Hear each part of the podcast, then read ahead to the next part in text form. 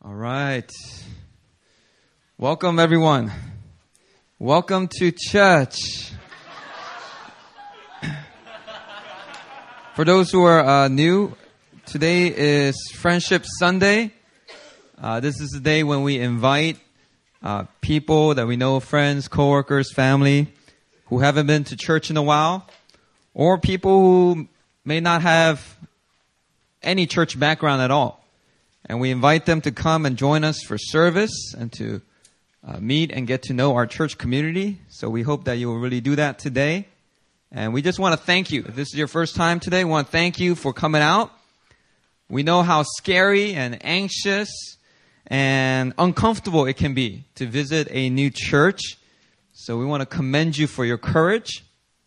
Uh, I know that even when I visit a new church, when I visit the States or something like that, it can be a little scary and it can also be very awkward. You know, I'm a pastor. But you know, when I go visit another church, I'm not a pastor there. And so standing around, you know, nobody's talking to you. You know, you just feel like nobody and you just feel so awkward and you know, that, that's an uncomfortable feeling and nobody wants to go through that every single week. And so, uh, we want to commend you for your courage in coming out. But we pray and we hope that our leaders will not make you feel awkward for too long today. You might feel a little bit awkward here and there, but we hope that we will rescue you from that awkwardness by bringing our own awkwardness to you. Now, not, not everybody else, everybody here has the same level of social skills, okay? We're all from different cultures. Some of us are from Canada, America, Australia. And them Aussies, man, they're raw. You know, we got some Kiwis from New Zealand, you know. And then we got like people with all kinds of strange cross cultural experiences like Africa, like Koreans from Africa and Indonesia and then Chinese from Malaysia. So if you meet any of them, man, it's going to be um, socially awkward for a little while. But we pray that the love of Christ will shine through. That's the miracle of God is when you see the love of Christ despite all the awkwardness that you might feel.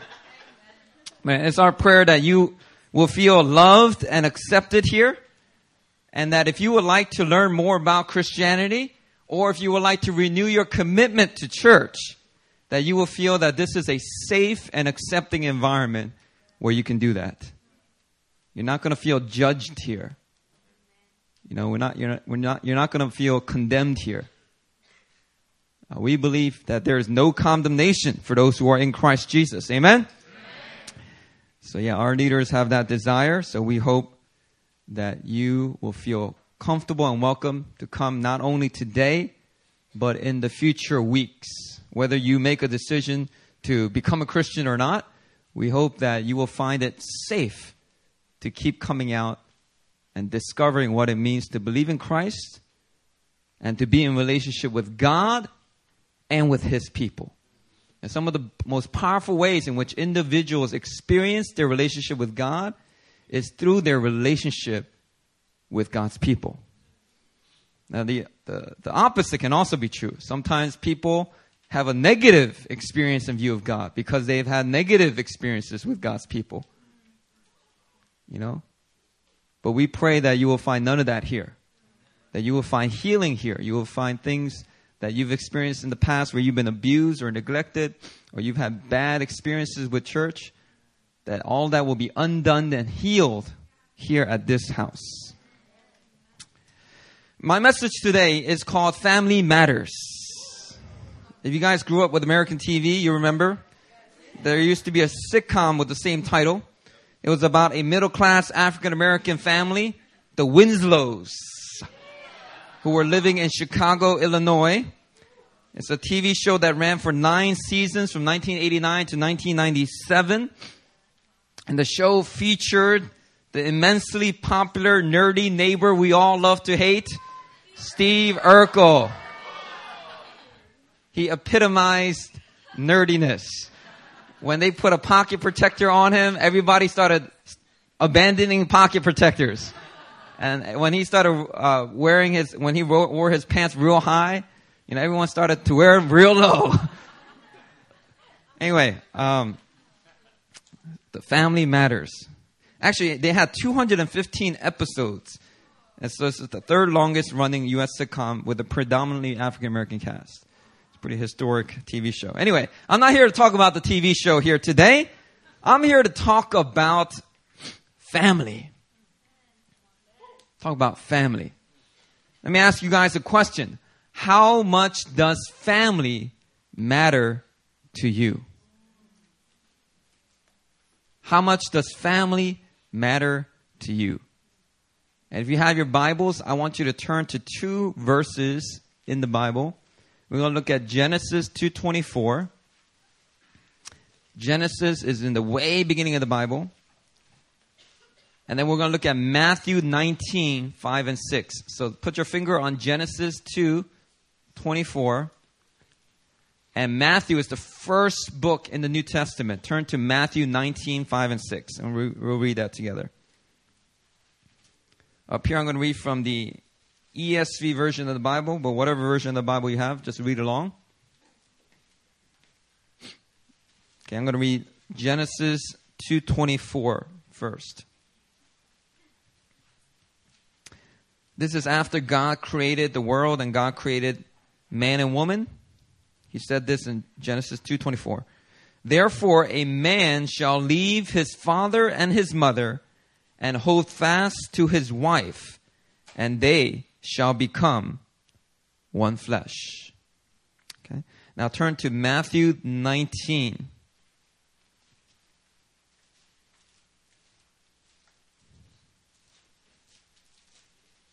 Matthew 19, 5 and 6. This is when the Pharisees tried to test Jesus regarding the law about divorce. And they asked him, Is it lawful for a man to divorce his wife for any cause? Jesus gives them this answer by quoting the verse we just read in Genesis. It says in verse 5 and 6 Jesus said, Therefore a man shall leave his father and his mother and hold fast to his wife, and they shall become one flesh. So they are no longer two, but one flesh. What therefore God has joined together, let not man separate. All right, very good. So here the apostle, I mean not the apostle, I'm sorry. Here, uh, Genesis 2.24, we find a very mysterious verse. After God creates man and woman, it says, all of a sudden, therefore, a man shall leave his mother and father. What are you talking about? What mother and father? Ain't no children yet. You know, but it says, therefore, a man will leave his mother and father and be united to his wife, and they shall become one flesh. Very mysterious verse. And wherever there was questions about it, Jesus clears up the interpretation. And Jesus pretty much says here in Matthew 19, he says this mysterious verse in Genesis is talking about marriage. The institution of marriage. And therefore, what God has set in place in any marriage, let man not separated. In other words, Jesus is articulating the heart of God. God hates divorce. And therefore, divorce needs to be an absolute last resort only in exceptional cases. Other than that, what God has joined together, let man not separate.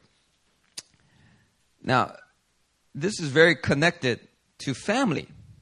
And I'm going to talk about that in a little bit. But before we talk about that, let me ask you again how much does family matter to you?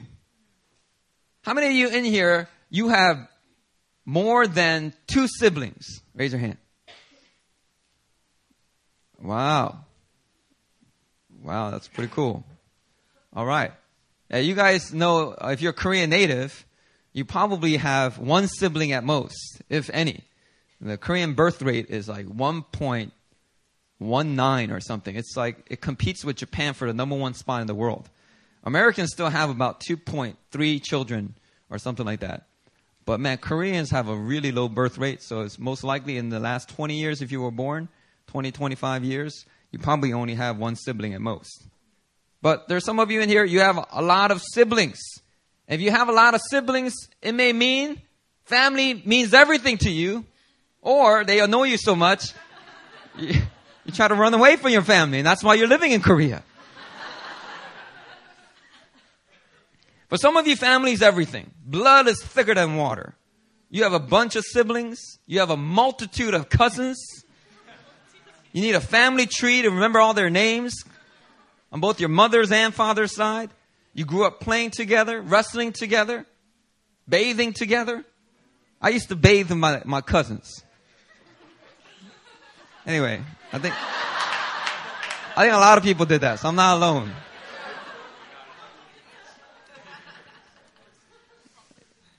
You had a strong family. You grew up together. You may have even gone to church together. Your family's tight. Watching your family is like watching the Italian mafia. You know, you give a finger for your family.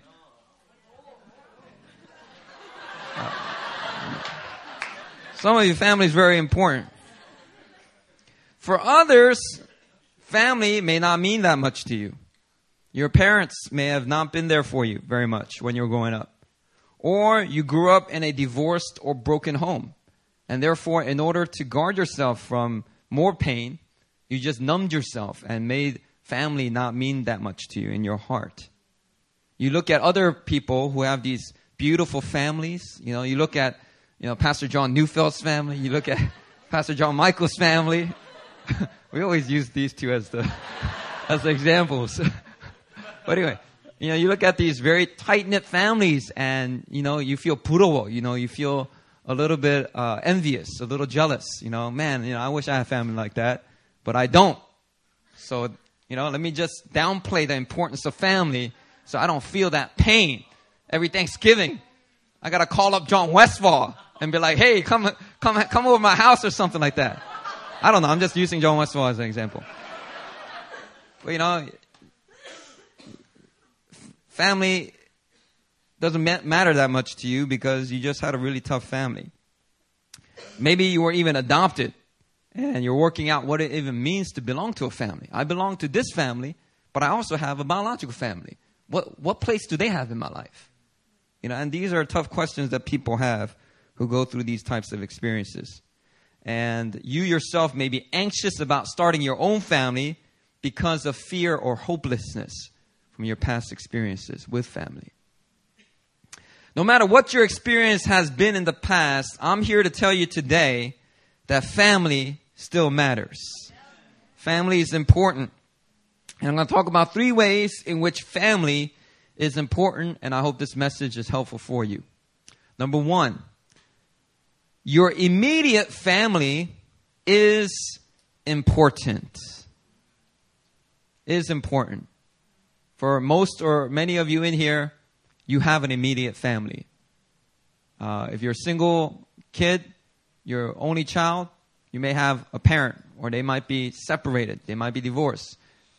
And you gotta kind of go to two places in order to visit your parents. Regardless of what your situation is, your immediate family is very important. I'm talking about your biological family, the people who you share the same physical DNA with the parents who gave you birth, nurtured you when you were a little baby, the grandparents who gave you yongton every time you did kunjer to them. Uh, yongton is like a little uh, allowance for bowing down to your grandparents, but in a, it's just to show honor. Uh, talk about your siblings who you got into fights with growing up. You know, you threw a scissor at their face. I don't know who would ever do that. Man, I'm telling you, siblings have the, the craziest stories when they get into fights, man. And there's some siblings, you know, most of the time they're calm, but you keep pushing their buttons and they just, they just turn. Like they, they, they turn into a werewolf. Like they, it's like an incredible Hulk turn. You know? And some of you in here, you were that sibling. And you only really have one story of that time you blew up. And after that, your, your, your brothers and sisters kept, they just stayed out of your way. Anyway, your sibling, your immediate family, your blood related family, no matter what your situation is, they are very important. You know, um, when you're a little baby, the immediate family is very important because who's going to take care of you? Who's going to change your diapers? Who's going to potty train you? You know, it ain't your older cousin's going to try to potty train you who has the patience to do that. It's going to be your immediate family. Hopefully, it'll be your immediate family who does that. You know? Uh, but the cool thing is, when you're young, you're dependent on your parents and you feel like you owe them so much. But the way the institution of the family works is there's always a mutual edification. Because eventually, when your parents get old, guess who's got to take care of them? Guess who's got to change their diapers? You know, they might change your diapers when you're little, but when you grow older, it's time for you to change some diapers. We're not talking about your babies either. And so that's the way the institution of family works. It's very important. You know, it's a, it's a shame. I think nursing homes, uh, they're good, especially for exceptional cases where family members simply cannot take care of their elderly uh, parents. But I think the norm should be, you know, we should take care of our own parents. Where we are able to, we should take care of our own parents. You know, I grew up in the city of Philadelphia, and I remember my maternal grandmother, she uh, eventually was admitted into a nursing home because of my uncles and my aunts just simply could not take care of her, and and she was just tough to take care of sometimes. So they put her into a nursing home, and I remember visiting that nursing home about three three times. And I'm telling you, man, the city of Philadelphia, man, it was like a government government run nursing home, public institution. Man, it was a mess. And some nursing homes are like nice. You go to Florida, you know, they got these nice ones. Hey, not in Philly. Man, it was like it smelled awful. The smell of that nursing home, I can still remember to this day. You could smell it from the parking lot. It was like the odor it, was like the odor of death mixed in with all kinds of, you know, human excrement and stuff. It was terrible. And uh, I just remember um, visiting my grandma, and she was just like, first couple times we came, she would like hit my mom and just be like, you know, why'd you put me here? What kind of you know, daughter are you? And I think she did that for, you know, all my uncles and aunts, you know, because it was just a terrible place for her to be, especially because she didn't speak any English. You know, all the caretakers were just abusing her, neglecting her. You know, it was a terrible place. And I think family is important because wherever our parents have really taken care of us in that way, when we get older and they're not able to take care of themselves, you know, we want to be there for them. Now, not all grandparents need that kind of extensive care. You know, don't don't get all d- despairing now. You know, you know, people who exercise and eat right, they're going to be able to continue to take care of themselves even into old age. You know, I hope to be one of them, one of them people. You know, I hope when I'm 90 years old, you know, if my little grandchild's over and, and he's like 20 years old and he's like, hey, hey, grandpapa, let me help you out with that. Man, get off, man. I mean, come here, son. Come here. Little buddy, hey, I don't need your help, all right? I don't need your help. grandpapa take care of himself. I hope to do that, but you know, that's not my choice. If, if something happens and, you know, I don't know, you know, I may need their help, you know, but, but when family starts to break apart, these things are not there for us. And God has instituted it. You see, the family is an institution. We all have to face the music. Now, I know that word institution gets a bad reputation but it simply means an official organization. Uh, it's an established practice or custom. Just think of it this way an established custom is what an institution is. And who established the institution of marriage? I'm here to tell you today it's God who instituted the institution of marriage. God set up the institution of the family. I'm sorry, by fat. I, I said marriage just now, but I meant to say family. God set up the institution of the family by setting up the institution of marriage in Genesis chapter 2. In other words, the institution of the family is not man's invention, it is God's. For this reason, a man will leave his father and mother and be united to his wife, and they will become one flesh. It does not say a man will stay with his mother and father and bring in his wife to their home, and they will st- and they will extend the family bigger. No, it says you leave your mother and father. the institution of the family is God's idea, and the family is simply an, an extension of the institution of marriage. Family is an extension of marriage. Okay, I want you to get this in your head. God has designed society in such a way that if any of you in here you want to start a family, it all begins with marriage. A group of three guy friends cannot just get together and say, "Hey fellas, hey hey, hey I got a great idea." Hey, let's start a family. All right? Hey. Hey, Larry, you act, you act like the mother. John, you can be like the uncle, and I'll be like the father. All right, we, three of us, hey, hey, you know, let's start. It don't work like that. You can't get together with your cousin, and both of you are having a hard time getting married, and so you get together, hey, cuz, hey, cousin, hey, let's start a family. All right, forget this marriage business, all right? You can't do that. That's not how you start a family, and even people who don't believe in Christianity, they don't start families like this. Family begins with the institution of marriage. This is by God's design. And marriage is always established by a covenant. A covenant is simply a legal commitment made between two or more agreeing parties.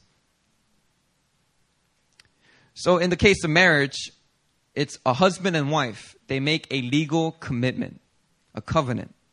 But not only is it between them two, but the couple makes a legal agreement with God. It's not just between them two, it's before God. And not only that, you make it in front of all your family and friends. So it's a commitment you make also to the wider community at large. So the marriage covenant is multidimensional. And it's a very important covenant because when this covenant is broken by divorce, it always has devastating effects. When Jesus talked about divorce, he said, What God has joined together, let man not separate. But people today, they fail to realize that whether you believe in the Bible or not, marriage is an institution created and ordained by God. And it cannot be entered into with a cavalier attitude. Oh, I love her, I love her, I love her. I want to marry her. Oh, you look good and fun and sexy. Let me just marry you. You know? What's that song? Like, you know? I want to marry you. You know that song? What's that? Bruno Mars song, yeah. I think I want to marry you. Yeah, if you're a girl, if a guy says, I think I want to marry you, you'd be like, no. You better know you want to marry me if you want to marry me. That's like an opinion that you have that you're going to waver between. We ain't going to do this.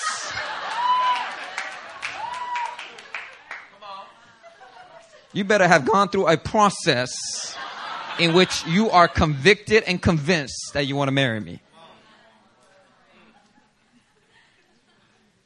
You don't want to enter the covenant of marriage in a cavalier or careless attitude, and you don't want to also break the covenant of marriage with a very selfish and cavalier, careless attitude. Why does God value marriage so much and hate divorce so much? It's because the institution of marriage and the family, they are interwoven. And a good marriage is supposed to provide an environment of safety and love for a good family. But when the covenant of marriage is broken, the institution of family starts to fall apart. When marriage is neglected, the family almost always suffers. When a couple starts neglecting their marriage, you know, they just start having disagreements and they're like, you know, you know, you know what? I don't want to deal with you anymore. You know, you're just like a little child. I don't know why I married you, you know? And you start having that attitude And then you, and then you have kids and you're like, all right, let me put all my love and attention to the kids. couples who neglect their marriage and focus all their love on their kids, no matter how good you are to those kids, those kids are going to still suffer. Because it's all interwoven. And so you may see this. You may see this. You know, and I hate to uh, cite this as an example, but you know, I, I, I saw a news report about what happened to the young man who actually was responsible for the Newtown shootings last week. And the shocking thing that I found out was not only was his parents divorced, but I thought his father had passed away or, or abandoned him or something like that. No, they were living in a super nice house, him and his mom, and his father is like a corporate executive at GE or something like that, one of those big companies. And he was sending hundreds of thousands of dollars in child support every single year. So this guy, he got, he got, his kid had all the money in the world. But his life, his internal life was still a complete mess. You know? When, when you neglect the institution of marriage, the institution of the family always suffers because they're both interwoven. So if you want to you want to have a strong family in the future, all you have to do is aim to have a strong marriage. You see, if you're a man here and you think, ah, adultery, you know, it's just a you know, it's just a sexual sin that, you know, if nobody finds out about it, nobody gets hurt. But you're wrong. Because whether a woman can discern you're cheating on her or not, when you start committing adultery, you start having sexual relations with other women, whether they're prostitutes or whether they're other mistresses, a woman is able to somehow sense a break in the intimacy, a betrayal of the covenant. They can sense it. And they will in themselves begin to respond with distance. And then you start to justify, well, look at her. She don't love me anymore. So I should keep on having my affairs. But the only one that's really God's going to hold responsible there is just you. Because you're the one who's responsible for the break in intimacy, and you're the one who is perpetuating the destruction of that marriage. You might think it doesn't harm anyone if no one finds out about it, but I'm here to tell you there is someone who's found out about it, and that is God. And He's designed marriage in such a way that you always want to keep the marriage bed pure. You want to have a good, strong marriage? You stay away from the bed of the mistress. You stay away from the brothels and the prostitutes. You want to have a strong family? Have a strong marriage. You want to have a strong marriage? Stay faithful to your spouse all the days of your life.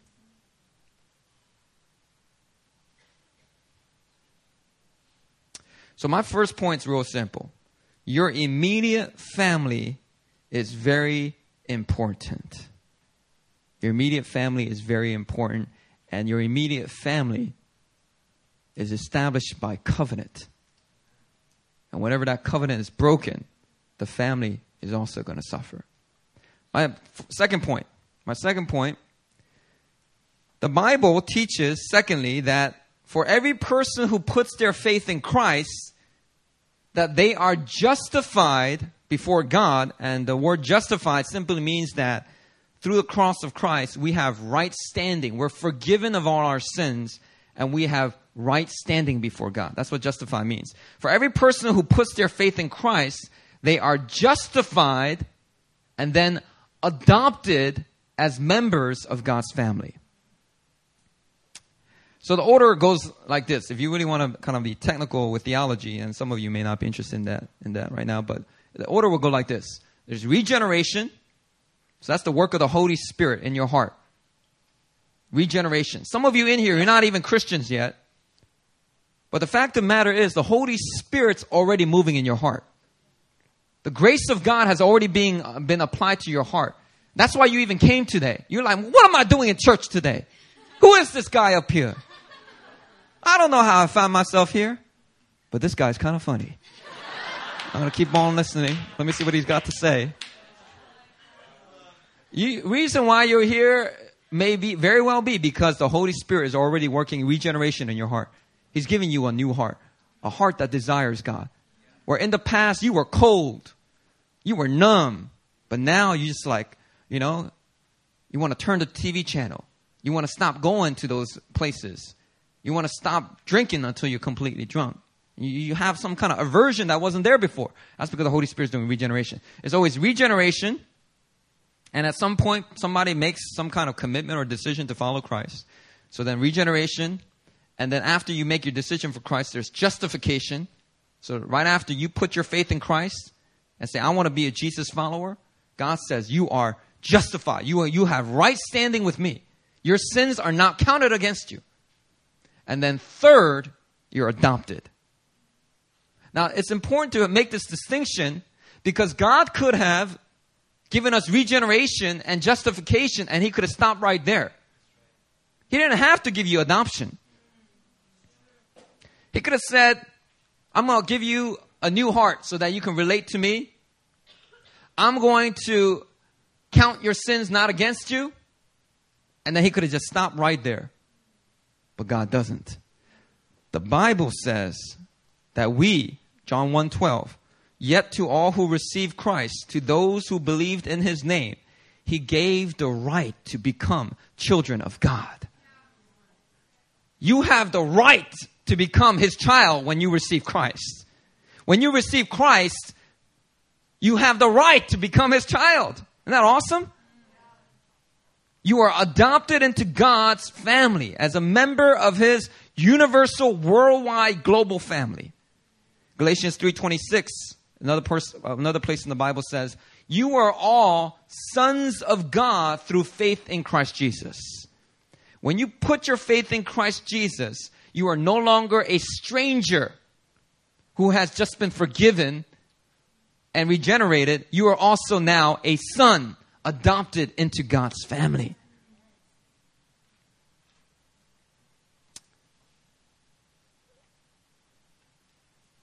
And there are some incredible privileges of adoption. Let me just point some of these out. One is we have relationship to God not only as our creator, but through adoption, now we can relate to God as our father. That's an incredible privilege that comes with adoption. Jesus even talked about in Matthew 7 11, he said, If y'all being wicked know how to give good gifts, if you as a human father imperfect human father, you know how to be good to your kids, how much more will your Father in heaven give good gifts to those who ask? Because you're a child of God, when you come before God, you don't have to beg. You know, the one word that you should never really have to use before a loving father, unless you're trying to manipulate him, right, is the word please. a lot of Christians who don't understand God as their father, every other sentence in their prayer has the word please in it. Lord, please help me with my final exams. Lord, please help me to get married. Lord, please. And it's this begging, kind of widow like attitude. But the Bible says, no, that's not you. You are adopted as a child of the Most High God. Also, another privilege of adoption is we are led by the Holy Spirit. The, the God who has adopted us into his family, he gives us his very spirit. So that now we don't have to ask ourselves, Am I a child of God? Am I a child of God? You don't have to waver and doubt. God gives you the assurance through his spirit. And if you would learn how to pray and just be quiet before God, you will hear the Holy Spirit saying, Yeah, our Father. He is your Father. Go ahead, whisper it. Abba, Father. Abba, Father. You know? You're not going crazy. You're not making things up. That's the Holy Spirit bearing witness with your spirit that you are indeed a child of God. That's a supernatural work. Another privilege of adoption is being disciplined by God. Some people don't think this is a privilege. But when you act a fool, when you start going down the path of foolishness, the most loving thing that a, that a good father can do is to give you a little meme. You know, to give you a little discipline, to give you a little, you know, a little pat pat, powwow. I think you know, white, white people call it powwow. I was like, what is a powwow? They were like, powwow. Let me show you a powwow. No, no, no, show me that. You know, but Koreans we call it memme. Memme. Man, I used to hate hearing that those words. My mom said memme. I was. Jesus, where are you? Man, that was scary thing to fall into the hands of an angry Korean ajuma. But God, He disciplines us. And in the beginning, it might be a little light discipline, but you still, you still keep going back to those foolish ways, and God will give you stronger discipline to be like, stop going down that path. It will lead to destruction. Narrow is the path that leads to life. Stop going with the popular crowd. Stop going along with the patterns of this world. Choose the path of life. It's meant to feel narrow, and few choose it. And you're my child, you got to learn how to choose life. The universal church family, I want all of us to understand this is it includes not only people here at New Philly, not only people in the, in the city of Seoul who are Christians, but the universal church family that a, a Christian becomes a member of is part of a larger family that includes Moses, Abraham, all the Old Testament saints, all of the New Testament saints, and all of the Christians that ever lived in church history. We're all one big family. The Bible says we're surrounded by a great cloud of witnesses. Up in heaven, the Apostle Paul is not looking down on you and saying, Oh, look at that Korean American. Man, I don't know what they're going through. I don't have nothing to do with them. I'm a Jew. I'm a Jewish Christian. He's a Korean American. I'm, I don't know what it, no. Apostle Paul's like, come on, Korean American. Finish the race. We're one family. Black, white, Jew, we're all one family. In the family of God, that's the way it is. And when we get up there, I don't know what language we're going to speak.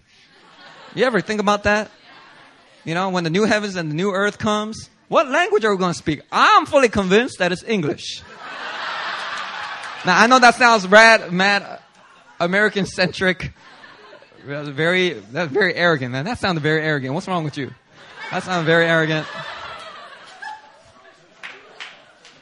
But anyway, that's just my guess, okay? This is my, my guess. But anyway, I don't know what language you want to speak. But we're all going to communicate with each other no matter what cultural or ethnic background we had because when it comes down to it, we're one big family.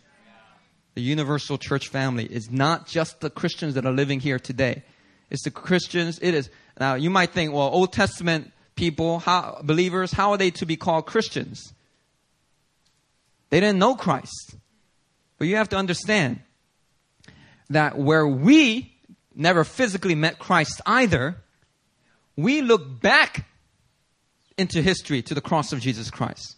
But what people in the Old Testament did was they simply looked forward to the Messiah, to the Christ. And therefore, we are all justified through the same cross of Jesus Christ. And we are all members of one family, the universal church family. And this universal church family is also established by covenant. And this is the covenant that Jesus said is established by my blood. At the, at the Last Supper, on Passover night, before Jesus was crucified, Jesus said, This is the new covenant established by my blood. Drink it in remembrance of me. The blood of Jesus Christ was spilled so that we, you and I, can be adopted into God's universal family. And it's a family that will last for all eternity. It's an everlasting family. And also, the Universal Church does believe, uh, does include believers here today in the city. And if you think about that, because we are part of one big family, we got to be careful how we relate to the rest of the body of Christ. And for people who are not Christians yet, this is something for you to think about. when one of the things that turns off non-believers from believing in Christianity is how Christians treat other Christians. Or how Christians they be all acting all crazy and stuff. Now, I know that in the body of Christ not everybody agrees. But we have to be discerning about how we go about having unity. We've got to learn how to value unity in the body of Christ. So yeah, maybe we might disagree, but you don't have to bring that agenda every time you relate to that other person. That other person goes to another church. Well, that church doesn't do things our way. All right. But that does not mean that you are not members of the same family. That's still your brother and sister. And that, that's why competition in the church makes no sense. You know? I can't wait until we're bigger than that other church. And I can't wait until that other church finds out what we're all about. Know, all that competition, it don't make no sense. You know, all the men, when you go to a church basketball competition, settle down. well, what? You know, and remember, remember back, man, I don't know about, I don't know about the rest of the country, but in, and in America, at least in the New York area, you have a volleyball competition, you have a basketball competition. Church youth groups will always bring like a couple of people that don't even go to that church. They don't, they don't even believe in Jesus. And you can tell when they start to play that they don't believe in Jesus. And then, and then since, what, what are they called often? Ringers. They're called ringers. You know, they jack up the competition because church, you know, the young kids, they think the basketball competition is all about winning and being the better church. But they don't, make no sense. The whole point the pastors even did the basketball competition was for the sake of unity. to bring people together and have some friendly competition. Why are you injuring each other and cursing each other out? Well, in a similar way, when we do ministry, that competitive spirit has no place either. You know, I like how Rick Warren said it once. He said that competition with other church ministries, when you appear before Christ, God's not going to judge you for be, having a more fruitful ministry than some other church. He's going to judge you based on how much fruit you bore out of all the resources He gave you. So if He gave you more resources than another church down the street, he expects you to have more fruit than that other church down the street. Not for you to feel proud of being bigger than that other church down the street. You just need to measure yourself with a sober judgment of what resources He gave you. That's what faithfulness is all about. And as members of the universal church of God, the Bible tells us in Ephesians 5 1, be imitators of God as beloved children. Be imitators of God as beloved children. As members of God's universal family, universal church family, we are to imitate God. Be holy as God is holy. Be good and loving to all as God is good and loving to all. Now that brings me to my third point. Number one, your immediate family is important. Your universal church family is important. And number three, your local church family is important. Now, some people might want to stop at the universal church family part. That's incomplete. You see, your experience of God and His love is going to manifest, is going to be made most real in a local church. Because the universal church is largely invisible. Because you don't have some kind of 3D glasses that allows you to look into people's hearts oh, that person's a Christian. Oh, that person's not. That person's a Christian. No, no one's got those glasses. And therefore, the, the universal church is largely invisible. Right? I mean, we can try to discern, but we have no fail proof system to do that. So the local church then becomes a visible reality, a visible manifestation, a visible manifestation of the universal church. Therefore, your local church family is just as important. Let me talk about this for, for a little bit. When Paul wrote to all of the churches in his letters, he often addressed them as brethren, brothers. And that word brothers is not just talking about only the male believers at that church. that, that word can also be translated brothers and sisters. It was all inclusive. Because there were a lot of female believers in the early church. And when Paul addressed these churches, these local churches, he would address all of them as brethren. Why did he do that? Because he saw that each local church is like a little immediate family there. And there are certain dynamics of that immediate family that people benefit from. Uh, in another place in 1 Timothy chapter 5, Apostle Paul said, Do not rebuke an older man harshly, but exhort him as if he were your father. Treat younger men as brothers, older women as mothers, and younger women as sisters with absolute purity. In other words, when you go to a local church, see them as your mothers and fathers and brothers and sisters. Treat them as you would your immediate family. Treat them with honor and love and respect because this local church, this is also an important aspect of family.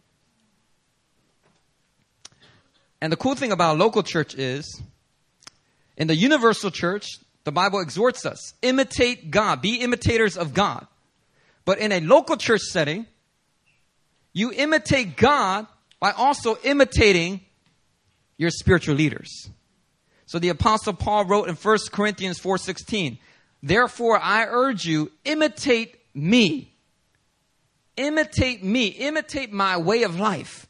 Imitate my prayer life. Imitate my prayer life." He said, "Imitate me." Why? Because the apostle Paul saw himself as like a spiritual father to many of these churches. When you imitate your spiritual father, you're able to really grow into a maturity that maybe you don't yourself possess. Now, the local family, local church family is also established by covenant. Now, we're not talking about the covenant of the new, new covenant. We're talking about maybe an extension of that covenant in a local church institution. Once again, the universal church is, in one sense, an institution, and the local church is a really visible manifestation of that institution. So, just as family is an immediate family is an institution, the local church is also an institution that's very important to God. And I want you to just uh, turn to Ephesians chapter 5. And I'm going to close with this.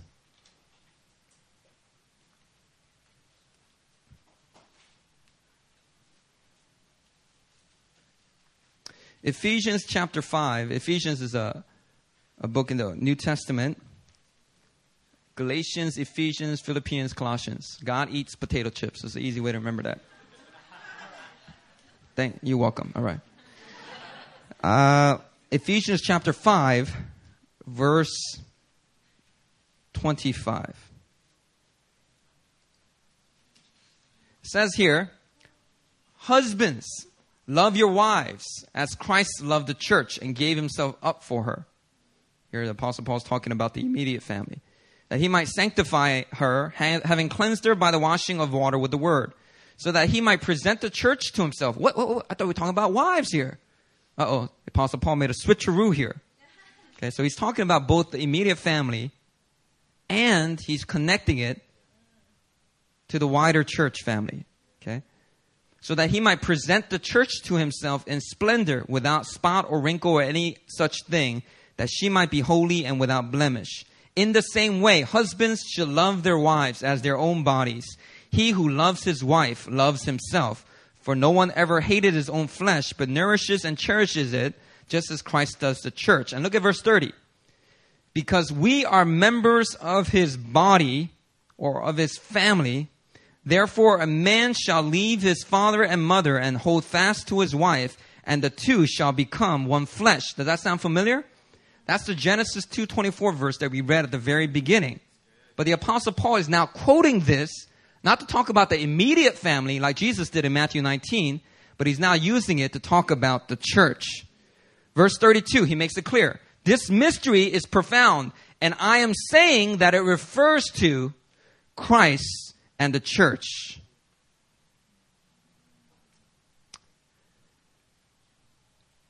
God the institution of family, whether it's your immediate family, the universal church family, or the local church family, my message simply is this that institution was set up by God. It was His idea. It was His, it is His design. And it is established through covenant. And for all who will honor this covenant, they will enjoy the safety and the love and the blessings of that covenant. So, I'm going to close my sermon right here. It's Friendship Sunday. And usually, no, no, usually I'm aiming to preach for about 45 minutes. So I went over a little bit today. I apologize to all newcomers. I usually aim for that. I will not tell you what I usually land at. But anyway, now today I'm going to close up here. I don't know if you're trying to think about recommitting to church, recommitting to Christ, or if you've never even had a church background and you're considering what does it mean to be a Christian. What I want to give you the message today is learn to value family. Because when you are a part of a family, that's when you experience the love of God most powerfully. If you have a strong immediate family, you've already been experiencing the love of God. If you're part of it, if you've been have, able to have good, strong relationships with other Christians in the universal body of Christ, universal family of God, you've already been experiencing God's love in a powerful way. And if you've been part of a good local church community, that's the best way for you to experience God's love and His power. But when those things are not there, that's when we need the healing touch of God. That's when we need God to undo all of the damage that's been done to us. Let's all close our eyes and bow our heads.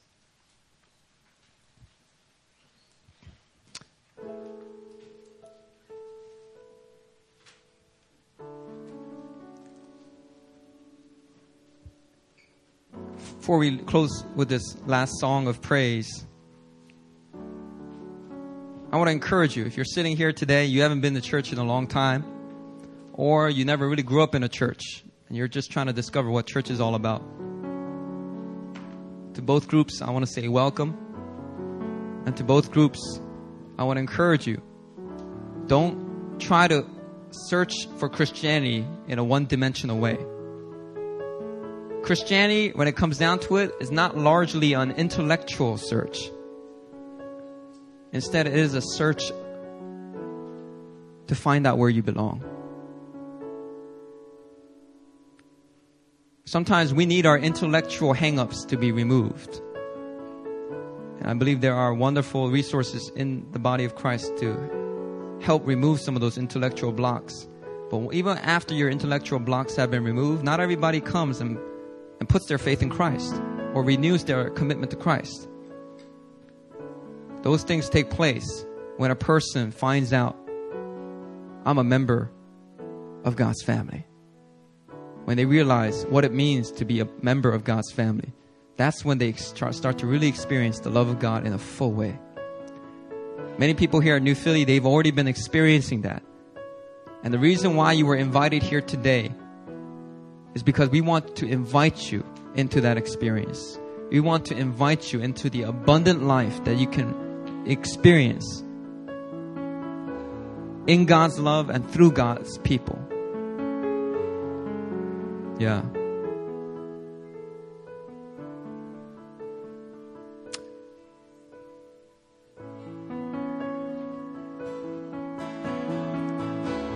I want to ask everyone to stand to our feet. We'll sing this song.